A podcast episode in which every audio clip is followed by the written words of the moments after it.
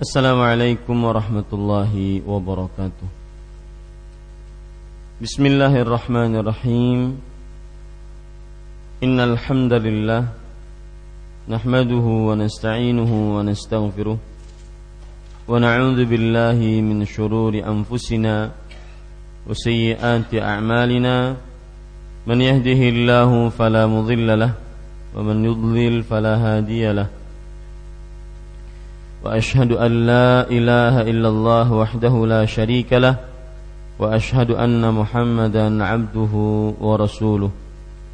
يا أيها الذين آمنوا اتقوا الله حق تقاته ولا تموتن إلا وأنتم مسلمون.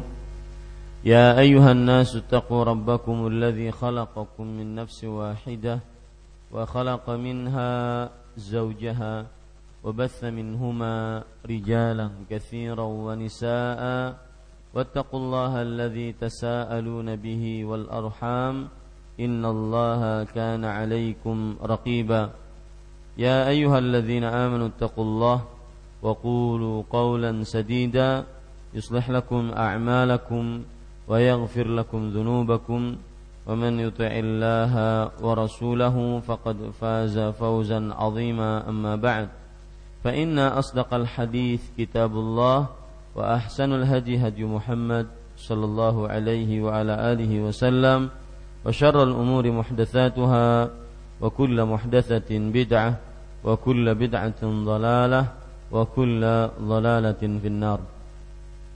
Alhamdulillah kita bersyukur pada Allah Subhanahu wa taala pada hari ini Sabtu pagi setelah sholat subuh 21 Zulqa'dah 1436 Hijriah kita duduk bersama untuk kembali hadir di dalam kajian rutin setiap bulannya yaitu kajian sirah nabawiyah sejarah Nabi Muhammad wasallam di setiap Sabtu pekan pertama Salawat dan salam semoga selalu Allah berikan kepada Nabi kita Muhammad sallallahu alaihi wa ala alihi wasallam pada keluarga beliau, para sahabat serta orang-orang yang mengikuti beliau sampai hari kiamat kelak. Dengan nama-nama Allah yang husna dan sifat-sifatnya yang ulia, saya berdoa, Allahumma inna na'udzubika min ilmin la yanfa' wa min qalbin la yakhsha' wa min nafsin la tashba' wa min da'watin la yustajabu laha. Wahai Allah sesungguhnya kami berlindung denganmu dari ilmu yang tidak bermanfaat dari hati yang tidak khusyuk dari jiwa yang tidak di, tidak puas dan dari doa yang tidak dikabulkan. Amin ya rabbal alamin. Bapak Ibu saudara-saudari yang dimuliakan oleh Allah Subhanahu wa taala pada pertemuan-pertemuan sebelumnya tentang sejarah Nabi kita sudah membaca bahwa Nabi Muhammad Shallallahu Alaihi Wasallam selama tiga tahun beliau berdakwah secara rahasia. Kemudian berdakwah secara rahasia tersebut beliau berdakwah di antara para sahabatnya dan akhirnya ada beberapa orang yang masuk ke dalam agama Islam.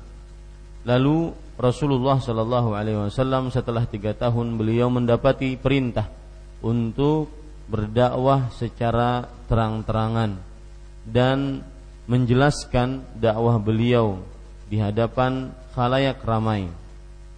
Dan agar Rasulullah Shallallahu Alaihi Wasallam menjelaskan bahwasanya beliau adalah seorang nabi dan beliau adalah seorang rasul. Dan para ikhwan yang dirahmati oleh Allah Subhanahu wa taala turunlah firman Allah Subhanahu wa taala akan hal ini yaitu surat Asy-Syu'ara ayat 214 wa anzir ashiratakal aqrabin. Dan berikanlah peringatan kepada kerabat-kerabatmu yang terdekat. Aisyah radhiyallahu anha bercerita sebagaimana disebutkan dalam hadis riwayat Imam Muslim lamma nazalat ashirat wa anzir ashiratakal aqrabin قام رسول الله صلى الله عليه وعلى آله وسلم فقال يا فاطمة بنت محمد ويا صفية بنت عبد المطلب يا بني عبد المطلب لا أملك لكم من الله شيئا سلوني من mali ما syi'tum.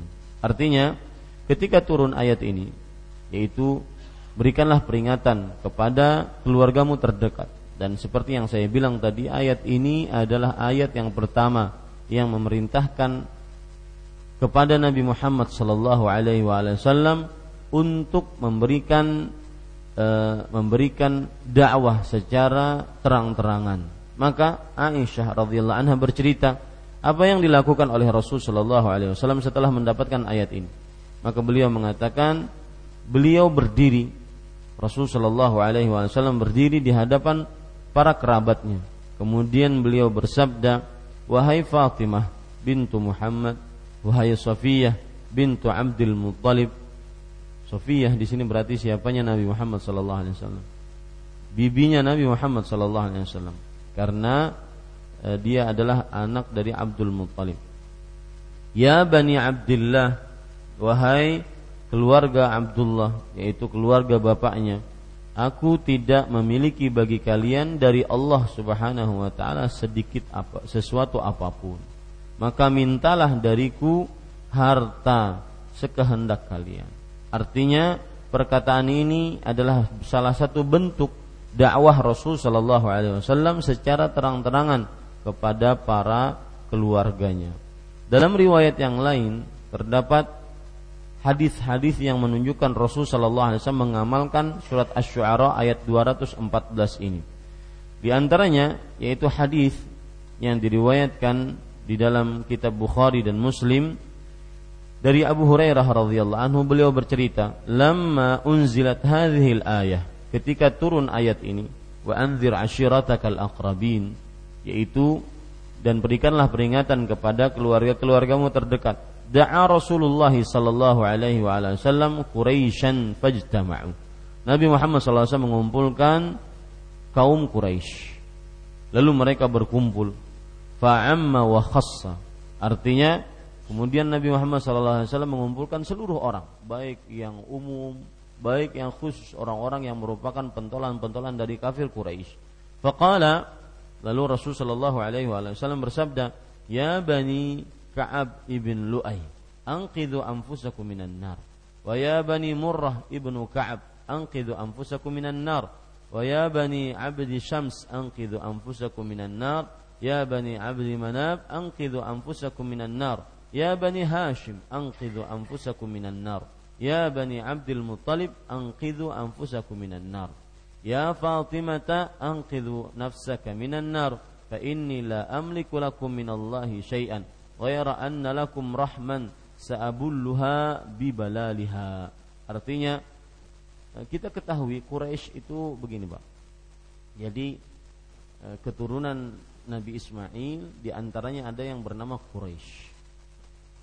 Dari Quraisy inilah nanti banyak anak-anak beliau.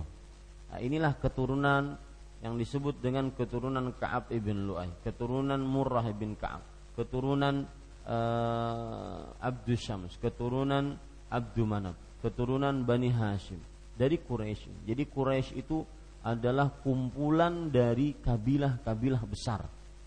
Kumpulan dari kabilah-kabilah besar. Terkumpul dalam sebuah uh, marga yang disebut dengan marga Quraisy.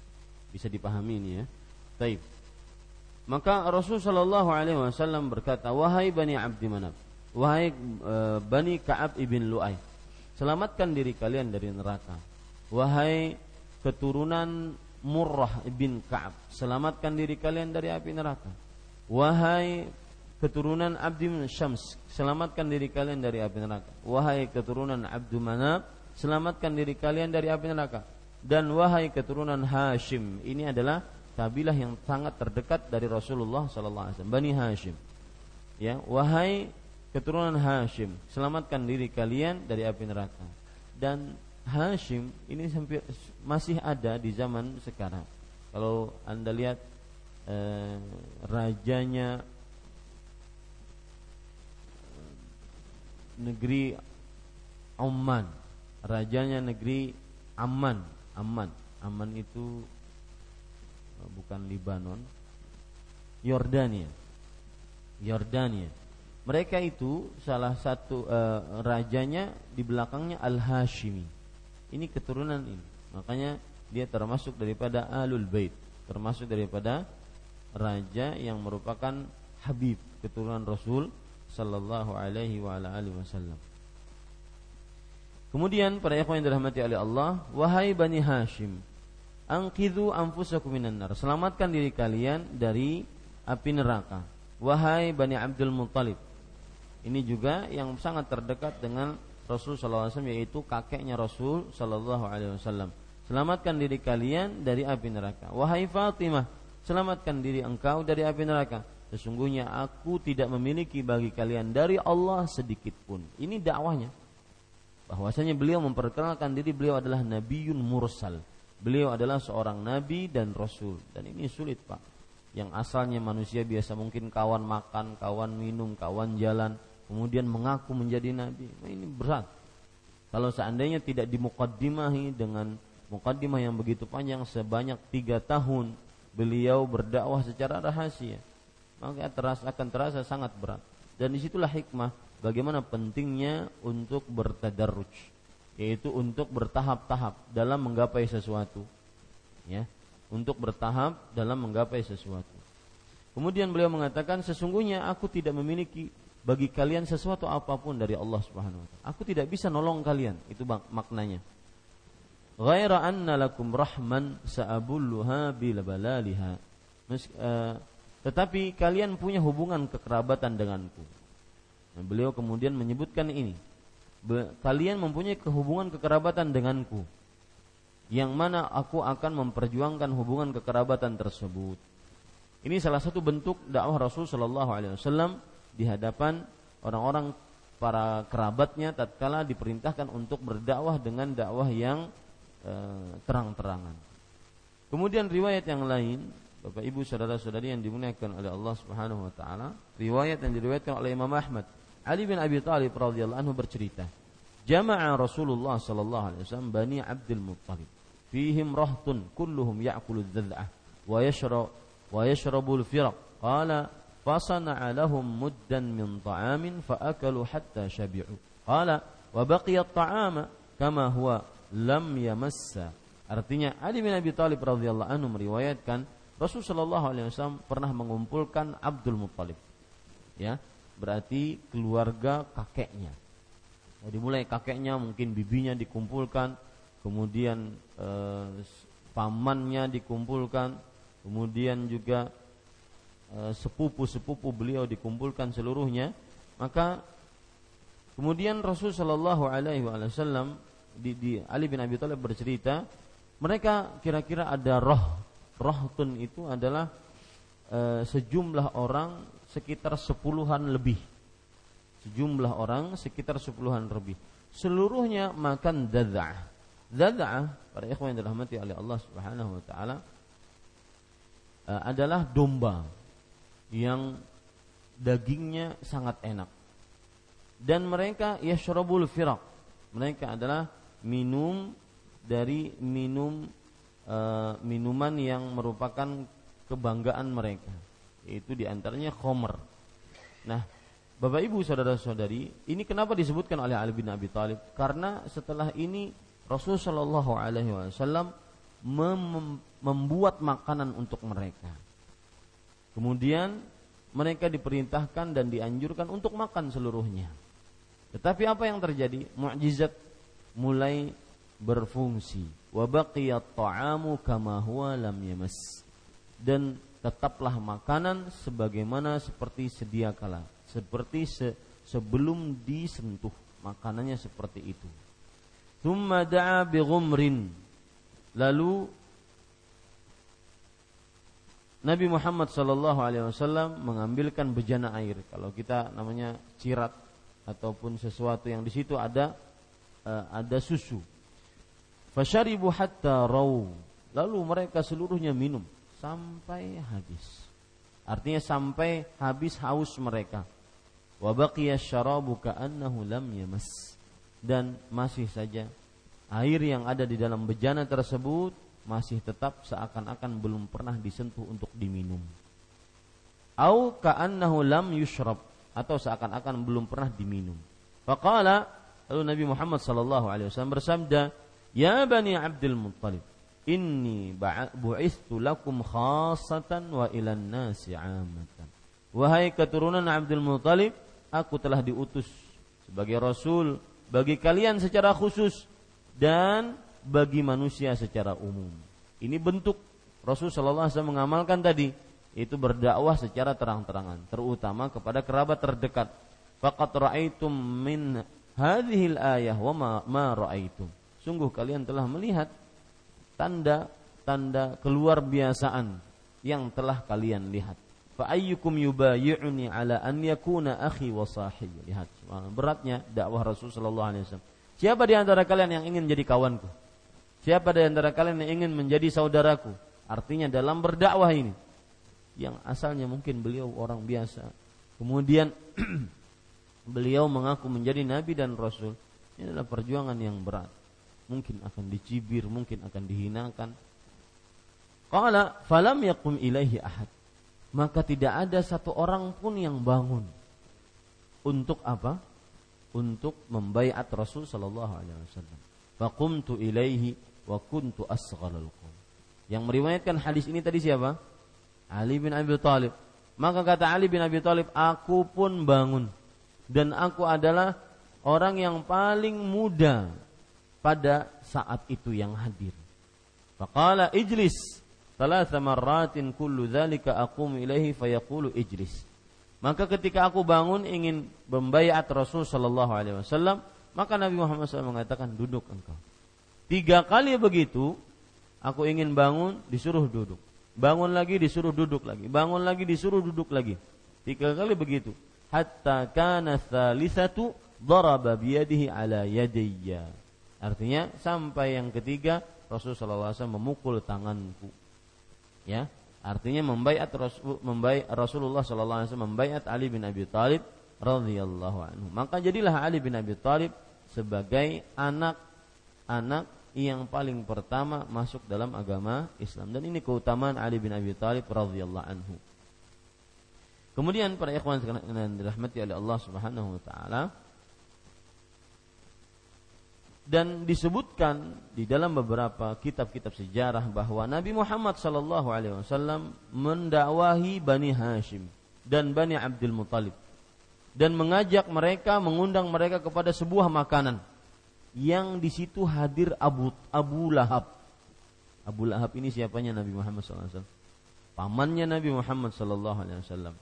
Kemudian Abu Lahab berkata sebelum Rasul sallallahu alaihi wasallam bersabda, jadi Rasulullah SAW mengumpulkan Bani Abdul Muthalib dan Bani Hashim. Dan hadir Abu Lahab.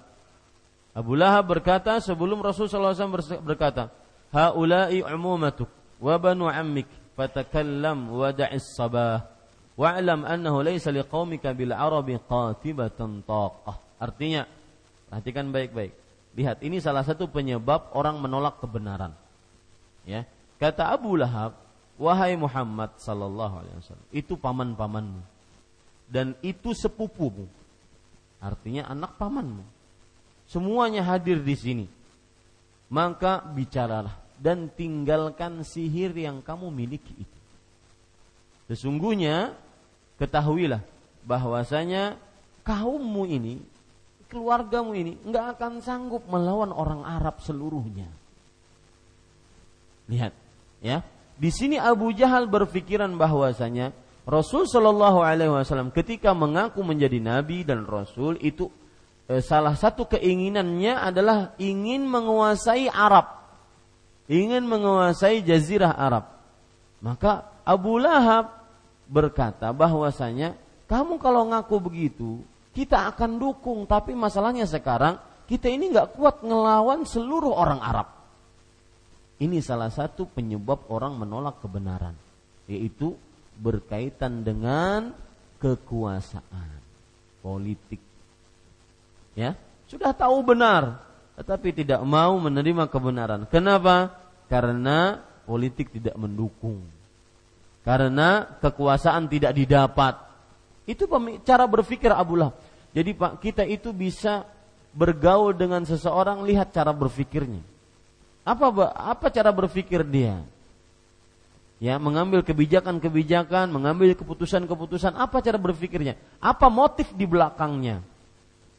Ya, apakah motif di belakangnya murni untuk misalkan untuk sebuah kepentingan umum, untuk sebuah dakwah, untuk sebuah kemaslahatan kaum muslim, ataukah murni ataukah ada simpulan-simpulan di dalamnya untuk kepentingan pribadi namanya, kemudian kedudukannya dan semisalnya.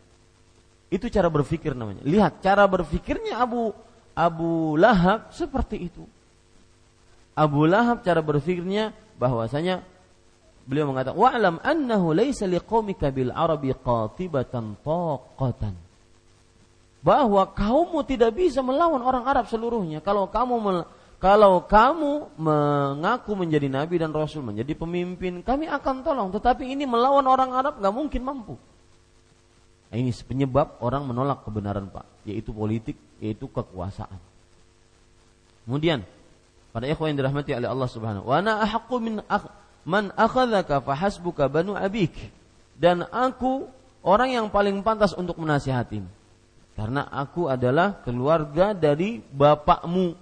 Wa in aqamta alayya ma anta alayh fa wa in aqamta ala ma anta alayh huwa aisaru alaihi min an yathiba bika butunu Quraisy wa tamudduhumul Arab. Lihat, masih sama saja. Kalau seandainya kamu terus saja ingin mengaku seperti ini, maka orang-orang dari kabilah-kabilah lain dari Quraisy akan sangat mudah untuk mengalahkanmu dan juga itu kabilah-kabilah yang ada di dalam pedalaman-pedalaman Arab akan sangat mudah menentangmu. Kemudian fama raaitu ahadan jaa ala bani abih basyarun mimma ji'ta bih. Nah, ini.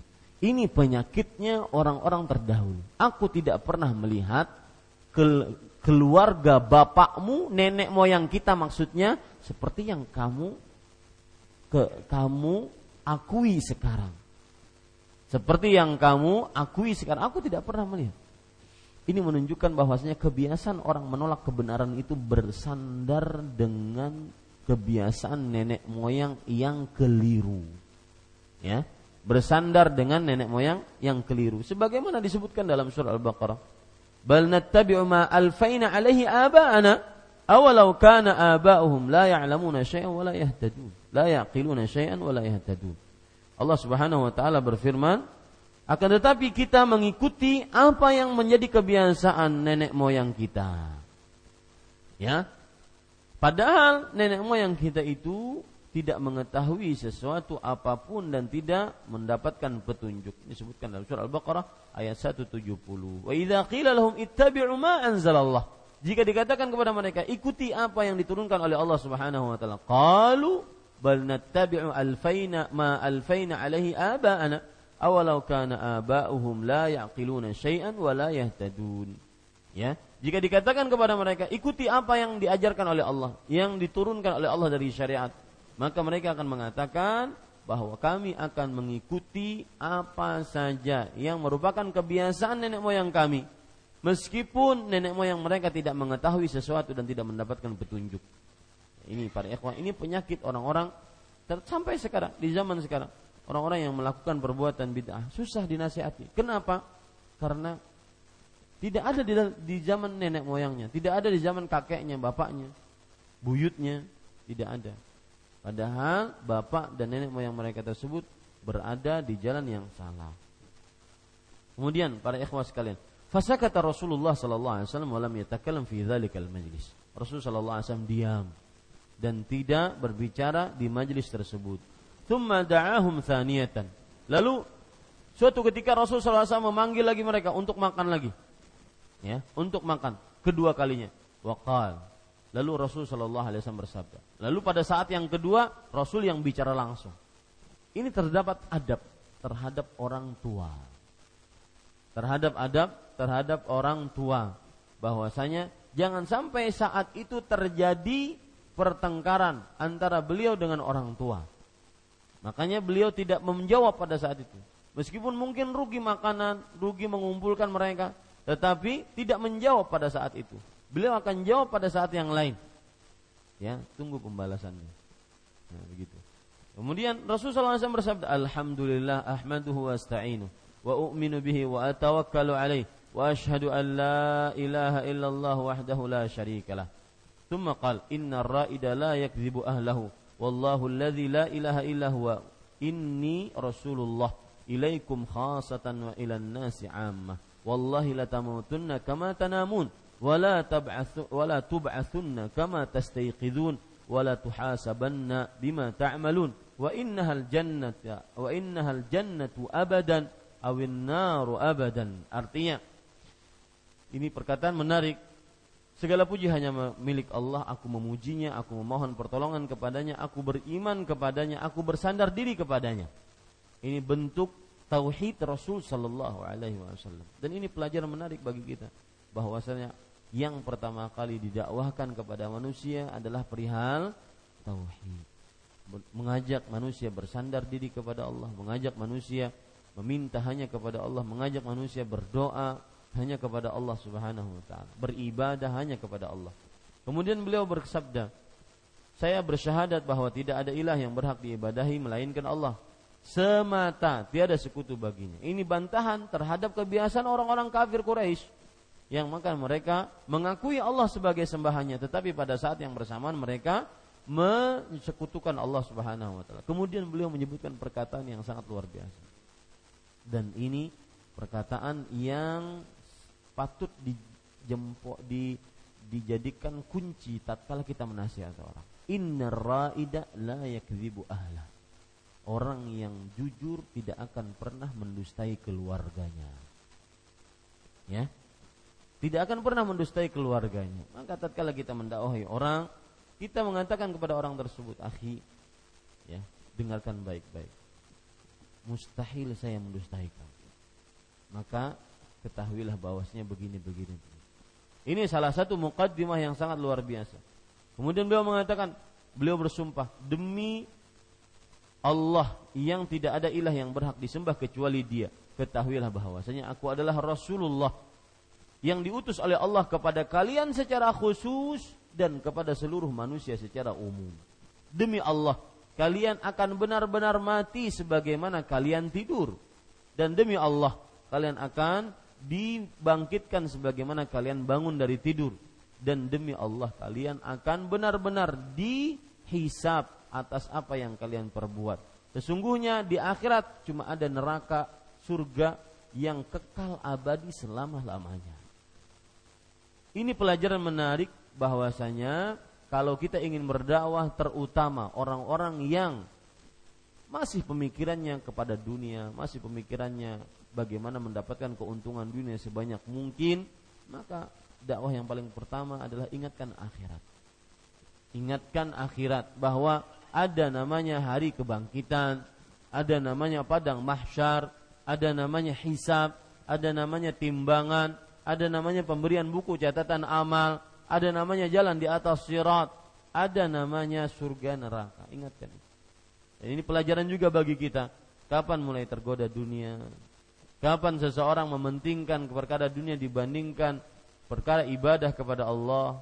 Kapan seseorang ingin hidupnya berleha-leha, bermewah-mewah, tidak mau sulit. Orang bermewah-mewah itu Pak biasanya tidak mau menerima takdir. Misalkan yang biasa urusannya gampang, tinggal keluar duit selesai urusan. Ternyata suatu ketika mungkin dengan duit tidak mempan akhirnya harus ngantri. Maka marah dia. Kenapa sih harus ngantri? Saya kan orang kaya, saya orang mampu, kenapa harus ngantri? Jadi orang suka bermewah-mewah itu susah menerima takdir Allah. Itu yang disebutkan oleh para ulama salah satu celaan bagi sikap suka bermewah-mewah. Suka susah menerima takdir Allah. Tidak mau ngantri, tidak mau capek, tidak mau sulit.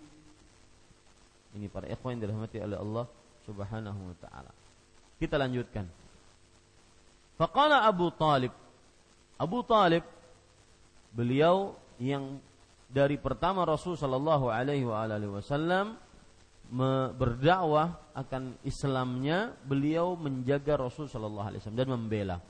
Beliau mengatakan ma uhibbu ma uhibbu ilaina muawanatak wa akbala lina, wa akbala linasihatik wa ashadda tasghiqan li hadith wa haula'i banu abik mujtami'una wa innama ana ahaduhum ghaira anni asra'uhum ila ma tuhib famdi ilama amar umir tabih. Subhanallah. Artinya sungguh tidak ada sesuatu yang paling kami cintai dibandingkan untuk menolong. Dan tidak ada sesuatu yang paling kami terima dibandingkan menerima nasihatmu wahai Muhammad sallallahu alaihi wasallam. Dan tidak ada orang-orang yang paling percaya terhadap pembicaraanmu dibandingkan kami. Mereka adalah Banu Abi, keturunan bapakmu, paman-pamanmu. Ya. Mereka berkumpul dan sesungguhnya aku termasuk dari mereka. Tetapi aku orang yang paling paling cepat, paling segera untuk mengabulkan apa yang ingin kamu sampaikan. Maka teruskan dakwahmu sebagaimana yang diperintah. Lihat. Di sini pelajaran menarik, Pak. Dakwah Islam yang benar mau tidak mau harus memecah keluarga yang tidak mengikuti Islam maka harus dipisah dengan yang mengikuti Islam. Jadi konsekuensi berdakwah sunnah seperti itu memang kadang-kadang bahwa kita harus membedakan mana yang sunnah, mana yang bid'ah, mana yang merupakan tauhid, mana yang kesyirikan. Pasti berbeda. Tidak mungkin dan kita tidak menganut pendapat kelompok yang sampai sekarang berada di Mesir hampir 70-an tahun tidak pernah bisa mendirikan satu hukum syariat Islam pun. Ya, karena berdakwahnya mulai kekuasaan bukan berdakwahnya mulai tauhid. Lihat Bapak Ibu saudara-saudari, mereka mempunyai sebuah uh, moto nattafiq fimma tafaqna wa na'dzuru ba'dana fi ikhtalafna. Artinya kita bersepakat dengan sesuatu yang kita sepakati dan kita saling memaafkan kalau kita berbeda pendapat. Boleh nggak ya begitu? Kita sepakat dalam sesuatu yang kita sepakati dan kita saling memaafkan kalau berbeda pendapat. Boleh nggak? Boleh? Hah? Kalau seandainya sekarang kita memakai kaedah itu, kita berperang melawan orang-orang kafir, kawan kita adalah orang yang menghina Aisyah. Boleh begitu? Nah, itu sama. Ya, sama dengan konsep moto yang disampaikan tadi. Maka Bapak Ibu saudara-saudari tidak bisa seperti itu. Ya. Lihat di sini Bapak Ibu saudara-saudari yang dimuliakan oleh Allah Subhanahu wa taala, kita lihat bagaimana Abu Lahab dan Abu Talib berbeda pendapat. Dan itu akibat dakwah tauhid. Akan membedakan mana yang kafir, mana yang muslim, mana yang tauhid, mana yang syirik, mana yang bid'ah, eh, mana yang eh, bid'ah, mana yang sunnah. Membedakan. Itu pasti. Ya, makanya kalau ada ajakan untuk bersatu, bersatu, bersatu di atas apa? Apakah bersatu di atas Islam yang benar, yang mana mengajak kepada tauhid, menjauhkan kesyirikan, mengajak kepada sunnah, menjauhkan dari perbuatan bid'ah, tidak bisa bersatu dengan orang-orang yang menyimpang dari agama Islam. Kita lanjutkan. Famdi lima umir tabih, fawallahi la azalu ahutuka wa amna'uka ghaira anna nafsi la tutawi'uni ala firaqi dini Abdul Muttalib. Wahai Muhammad sallallahu alaihi wasallam kerjakan sesuai dengan uh, apa yang diperintahkan atasmu. Demi Allah, aku akan menjagamu. Aku akan menahan dari uh, menahan keburukan darimu. Akan tetapi diriku tidak ikut, tidak bisa ikut dan tidak bisa untuk berpisah dari agama Abdul Muttalib. Faqala Abu Lahbin, "Hadhihi wallahi as-saw'ah." Khudhu ala yadayhi qabla an ya'khudhu ghairakum faqala Abu Talib wallahi lanamna'ahu ma baqina. Mereka sendiri yang ber, ber, bertengkar akhirnya. Kata Abu Abu Lahab demi Allah ini adalah puncak keburukan. Kalau begini ceritanya maka ambil bawa sana.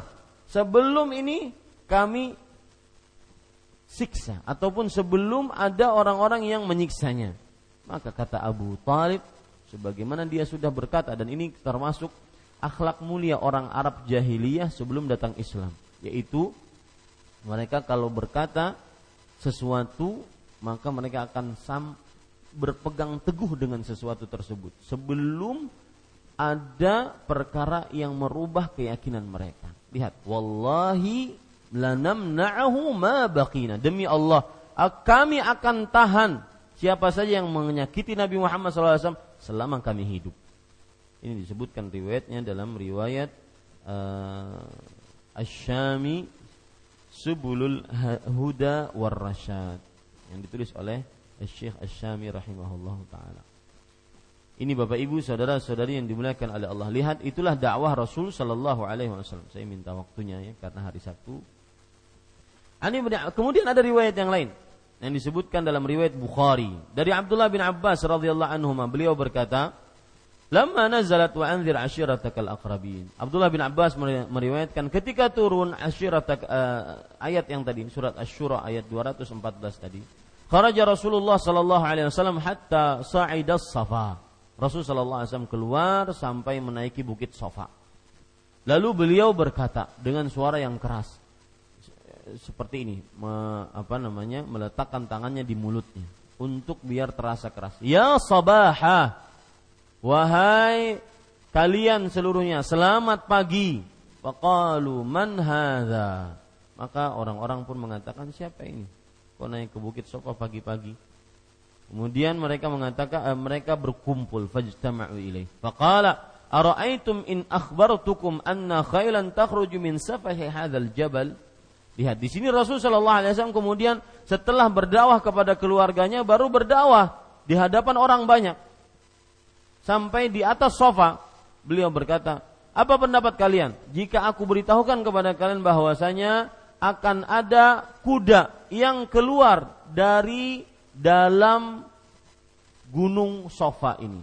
Dari dalam gunung sofa ini. Akuntum musaddiqiyah apakah kalian mempercayaiku maka mereka mengatakan ma jarabna alaika kadziban. Wahai Rasul, wahai Muhammad, kami tidak pernah mendengarmu berdusta.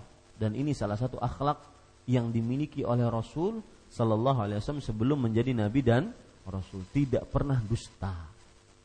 Ya, dan ini kita contoh. Karena dusta itu Rasul Shallallahu Alaihi Wasallam bersabda, Innal kadhiba yahdi ilal fujur, wa innal fujura yahdi ilal nar wala yazalu ar-rajulu yakdzibu wa yataharra al-kadhiba hatta yuktaba indallahi kadzaban.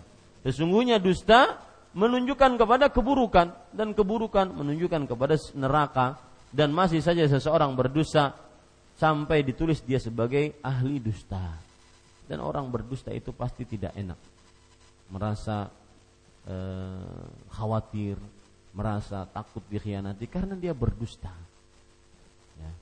merasa takut di uh, omongin orang karena dia berdusta. Makanya yahdi ilal fujur menunjukkan kepada keburukan. Uh, kemudian ada orang yang kadang-kadang seperti orang munafik, itu kan dusta. Munafik itu intinya apa? Dusta. Lisannya mengatakan A, hatinya mengatakan B. Lisannya Islam, hatinya kafir. Itu dusta. Makanya disebutkan dalam surah Al-Munafiqun yahsabuna kulla sayhatin alaihim. Orang munafik setiap kali mendengar ada, "Hei!" Itu dia mengira bahwasanya itu adalah ucapan untuk mereka, padahal orang manggil yang lain. Itu orang munafik. Ya. Karena dia berdusta. Makanya Bapak Ibu Saudara-saudari, contoh misalkan dalam kehidupan keluarga muslim. Laki-laki berdusta kepada istrinya. Ya, main SMS-an SMS-an dengan wanita-wanita yang haram. Cayang-cayangan dengan wanita yang haram. Maka ini akan takut ya kepada siapa? Kepada istrinya yang sah. Kalau nerima handphone langsung keluar kamar, tidak ingin didengar. Sesuatu itu dusta. Yahdi ilal fujur selalu ya menunjukkan kepada keburukan. Ini Bapak Ibu saudara-saudari yang dimuliakan oleh Allah Subhanahu wa taala. Taib. Kemudian ada siksa. Kita orang muslim mempercayai adanya kiamat. Selalu Pak seperti. Ketika berhadapan dengan manusia-manusia seperti ini, ingatkan kehidupan akhirat. Faqala Abu Lahab, "Tabban laka ma jama'tana illa lihada." Abu Lahab mengatakan, "Celaka engkau. Apakah engkau tidak mengumpulkan kita kecuali untuk ini? Thumma qam fanazalat tabbat yada Abi Lahab wa Lalu Abu Lahab pun bangun dan pergi. Kemudian turunlah ayat dalam surah Al-Masad tabbat yada Abi Lahab wa Di sini pelajaran menarik. Allah ketika mendengar Abu Lahab berkata tabban artinya celaka, maka Allah balas tabbat yada Abi Lahab wa Kedua tangan Abu Lahab celaka. Dan ayat ini merupakan ayat mukjizat. Ya, ayat mukjizat bahwasanya Abu Lahab sampai akhir hayatnya tidak beriman. Bukankah sangat mudah untuk Abu Lahab?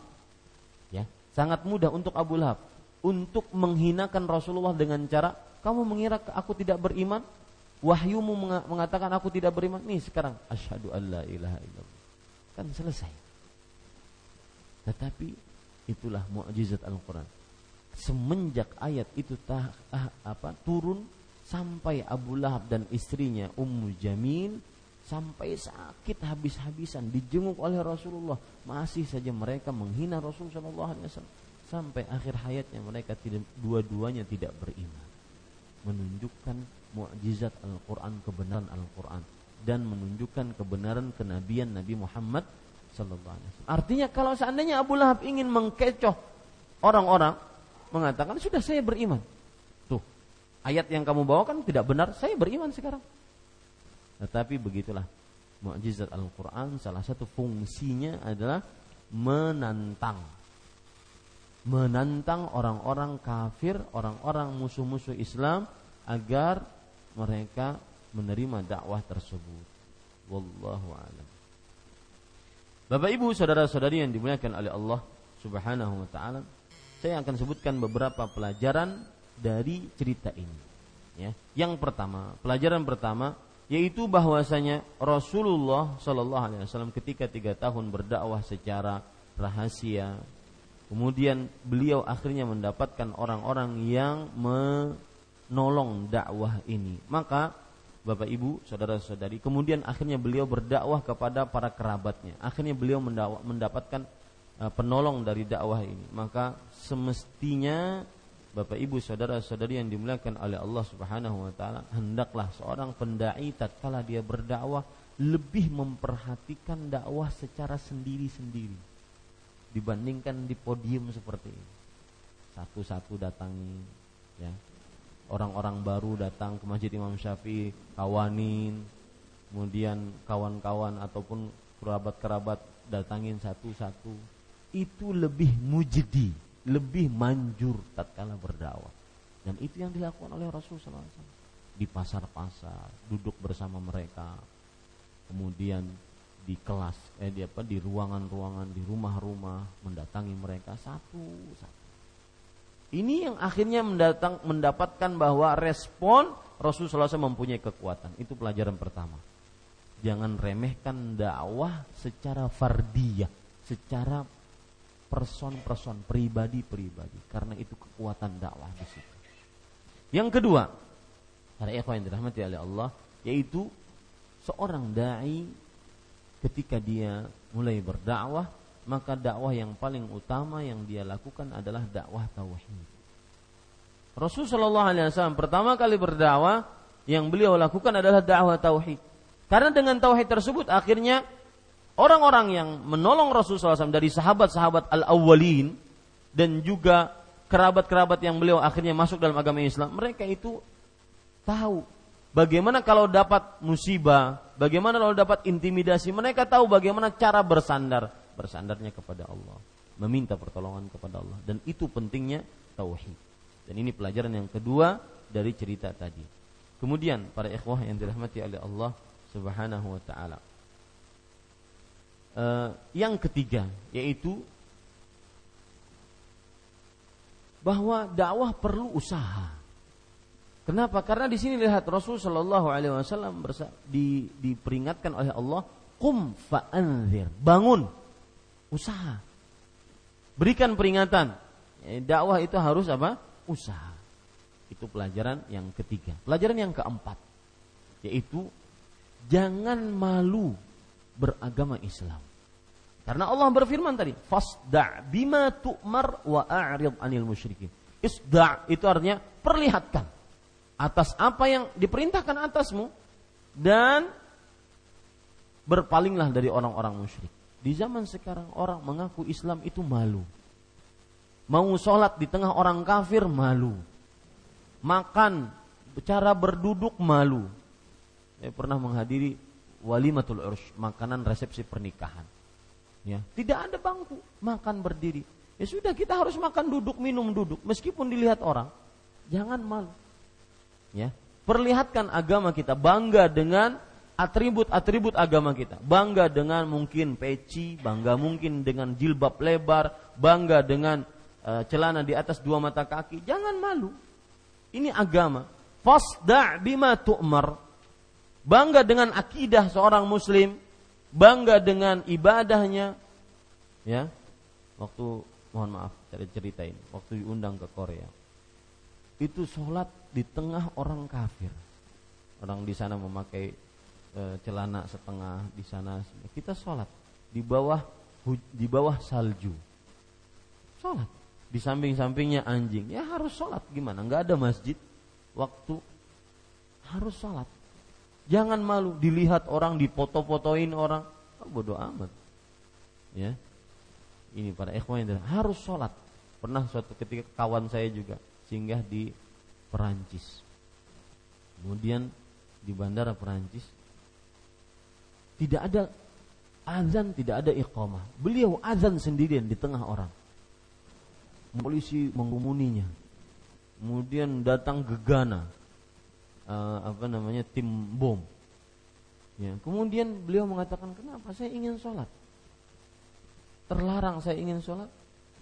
Ya, akhi, sampaikan. Isda' bima tu'mar. Perlihatkan kita beragama, jujur, masalah jujur ini dalam masalah muamalah. Kalau tadi akidah, ibadah, muamalah, jujur. Ya, perlihatkan kalau seandainya kita memegang kejujuran, tidak boleh. Wah, sok suci kamu. Ya sudah itu urusan kamu menghina saya atau yang penting saya akan seperti ini. Isda' bima tu'mar. Ya, menjadi seorang muslim ini Bapak Ibu saudara-saudari yang dimuliakan oleh Allah Subhanahu wa taala. Kemudian Bapak Ibu, saudara-saudari yang dimuliakan oleh Allah Subhanahu wa taala, termasuk pelajaran yang kita ambil dari hadis ini juga atau cerita ini juga yaitu perkataan Rasul Shallallahu alaihi wasallam ketika naik ke atas wa sabaha. Artinya selamat pagi. Ini beliau memakai cara ini, yaitu caranya beliau naik ke sebuah tempat yang tinggi agar didengar orang kalau di zaman kita sekarang, maka perlu kita publikasi untuk berdakwah. Perlu kita sampaikan untuk dakwah tersebut. Kita umumkan dakwah tersebut. Ya, jangan sampai kita di lingkup kita saja. Dan dakwah ini, Pak, umum. Agama Islam ini umum, bukan untuk jamaah masjid Imam Syafi'i saja. Untuk siapa pun bisa mendengarkannya. Kemudian dakwah ini juga bukan hanya terkesan cuma untuk masjid kita saja, akan tetapi umum. Maka butuh publikasi, butuh pengumuman agar orang mendengar dakwah tersebut. Ini salah satu pelajaran yang disebutkan oleh para ulama. Kemudian Bapak Ibu saudara-saudari yang dimuliakan oleh Allah Subhanahu wa taala termasuk pelajaran menarik juga terutama bagi orang yang berdakwah yaitu perkataan Abu Lahab tabban laka celaka siapa pun yang berdakwah kepada agama Islam ini pasti akan mendapatkan ucapan seperti itu. Dia maui atau dia tidak mau. Maka pada ikhwas sekalian, tatkala seorang dai berdakwah kemudian dia dicegal, kemudian dia dihadang baik oleh orang luar ataupun oleh orang dalam, maka ini sebagai pelipur lara bagi dia bahwasanya Rasulullah Shallallahu alaihi wasallam mendapatkan celaan seperti itu. Kemudian sebagaimana yang sudah saya sebutkan bahwasanya tadi adalah surat Al-Masad itu adalah termasuk dari mukjizat yang diberikan oleh Allah Subhanahu wa taala kepada Rasul sallallahu alaihi wasallam. Mukjizatnya dari sisi apa, Pak? Bagaimana mukjizatnya? Yaitu Abu Lahab semenjak turunnya itu tidak akan beriman. Dan Abu Lahab diancam dengan neraka, artinya berarti dia mati dalam kekafiran. Eh, ini dan ini benar sampai akhir-akhirnya Abu Lahab tidak beriman. Kemudian Bapak Ibu saudara-saudari yang dimuliakan oleh Allah Subhanahu wa taala, termasuk pelajaran yang terakhir tatkala seorang pendai mendapatkan gangguan, rintangan dalam berdakwahnya, maka ada ada ada ayat yang sangat luar biasa yang memberikan pelajaran kepada kita bagaimana tatkala kita berdakwah kau mendapatkan gangguan, halangan. Itu surat As Al-Hijr ayat 97 sampai 98. Allah berfirman, "Wa laqad na'lamu annaka yadhiqu bima sadruk annaka yadhiqu sadruka bima yaqulun." Kami mengetahui wahai Muhammad sallallahu alaihi wasallam, hatimu sedih dengan ucapan-ucapan mereka, ucapan Abu Lahab, ucapan orang-orang e, kafir Quraisy, sedih Rasulullah sallallahu alaihi wasallam disebut sebagai orang gila, orang yang tukang sihir, orang yang kena sihir, sebut sebagai orang yang syair, hanya suka bisa mendongeng dan semisalnya. Maka apa pada saat itu? Fasabbih bihamdi rabbik wa kum minas sajidin. Pujilah Allah dan sholatlah termasuk dari orang-orang yang sujud. Artinya tatkala kita mendapatkan musibah, masalah, problem, maka berzikirlah kepada Allah. Ambil air wudhu sholat. Dan ini dalam perihal apa pun. Tatkala kita mendapati permasalahan dalam kehidupan kita, maka pujilah Allah. Subhanallah, subhanallah. Puji Allah. Kemudian ambil air wudhu dan sholat. Termasuk menjadi orang-orang yang sujud. Ini kira-kira yang bisa saya sampaikan dan itu habis bab yang keempat yaitu bab tentang dakwah secara terang-terangan. Insya Allah taala kita akan membahas nanti apa e, sikap orang-orang Quraisy pada bab yang kelima, sikap orang-orang Quraisy terhadap dakwah dengan terang-terangan ini. Ini yang bisa saya sampaikan. Wa sallallahu nabi Muhammad walhamdulillahi rabbil alamin. Tafadhal jika ada yang ingin bertanya Hari Sabtu mungkin kita perpanjang sedikit sampai jam 7 tidak mengapa. Ya.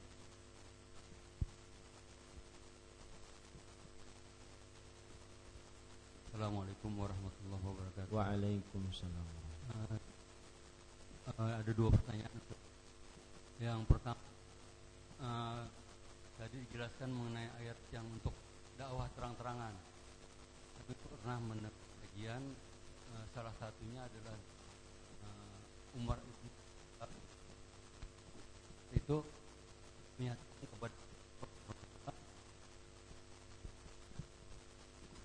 mengatakan kepada Rasulullah SAW saatnya sekarang kita berdakwah secara terang-terangan. Apakah itu? Memang ada hadisnya itu uh, waktu di Rasul Shallallahu Alaihi Wasallam berdakwah secara terang-terangan, maka Umar bin Khattab radhiyallahu anhu pada saat itu belum masuk Islam. Ya, Umar bin Khattab masuk ke dalam agama Islam dua tahun setelah Nabi dan Nabi Muhammad SAW menjadi Nabi dan Rasul. Baru beliau masuk dalam agama Islam. Rasul Shallallahu Alaihi Wasallam, eh, apa Umar bin Khattab ketika Nabi Muhammad SAW berdakwah secara terang-terangan belum masuk Islam. Yang saya ketahui seperti itu. Allah a'lam. Masih yang kedua Ustaz eh, mengenai uh, Ikhwanul Muslimin tadi yang disebutkan oleh uh, Ustaz uh, di Mesir. Uh, itu untuk uh, apa kita di Indonesia uh, paling tidak mengetahui apakah ada kelompok-kelompok uh, yang memang um, di Indonesia sudah menyebarkan Ikhwanul Muslimin ini. Terima kasih. Ya. Jazakumullah khair. Yang pertama saya tidak menyebut nama ya tetapi saya menyebut sebuah pergerakan yang berafiliasi dengan metode seperti itu. Nattafiq ma tafaqna wa na'dzuru ba'dana ba'dan ma ikhtalafna. Dan kita usahakan untuk tidak menyebut nama agar ya, tidak memponis sebuah kelompok. Yang jelas apa perbuatannya, kemudian apa timbangannya dari Al-Qur'an dan Sunnah. Uh, Bapak Ibu saudara-saudari yang dimuliakan oleh Allah, maka siapa saja yang berdakwah dengan metode seperti ini masuk ke dalamnya. Ya. Dan di Indonesia pun ada seperti itu jika kita memperhatikan kelompok-kelompok pergerakan yang ada di Indonesia. Bahwasanya mereka senantiasa e, mempunyai moto kita berkumpul dulu yang penting. E, menampakkan force, show of the force. Ya menampakkan kekuatan dulu. Adapun permasalahan yang terjadi di antara kita, kita saling maafkanlah. Meskipun itu kadang-kadang permasalahan akidah. Nah, ini tidak benar seperti ini. Ya, kita harus bersatu di dalam Al-Quran dan Sun, di atas Al-Quran dan Sunnah yang dipahami oleh para salafus saleh. Itu yang akan benar. Kenapa? Karena Rasulullah SAW bersabda, uh, innahu man ya'ish minkum fasayara ikhtilafan katsira. Sesungguhnya siapa yang hidup di antara kalian sepeninggalku akan banyak melihat perselisihan-perselisihan yang sangat banyak. Maka obatnya apa? Fa'alaikum bisunnatihi. Hendaknya kalian berpegang teguh kepada sunnahku. Jadi berkumpulnya di atas sunnah bukan berkumpulnya di atas semangat. Berkumpulnya di atas sunnah. Bedakan itu berkumpulnya di atas ilmu, di atas Islam yang benar. Ya, bukan berkumpul di atas semangat saja, tidak. Berkumpul di atas sunnah Nabi Muhammad SAW dan uh, tidak bisa kita menyebutkan uh, secara person-person atau kelompok nama-nama. Akan tetapi kita berbicara terhadap sebuah metodologi di dalam beragama. Bahwa beragama yang benar itu bersatu di atas sunnah Nabi, ajaran Nabi, bukan bersatu di atas nama-nama kelompok ataupun semangat-semangat tertentu. Wallahu a'lam. Nah. Cukup kiranya sudah jam 7.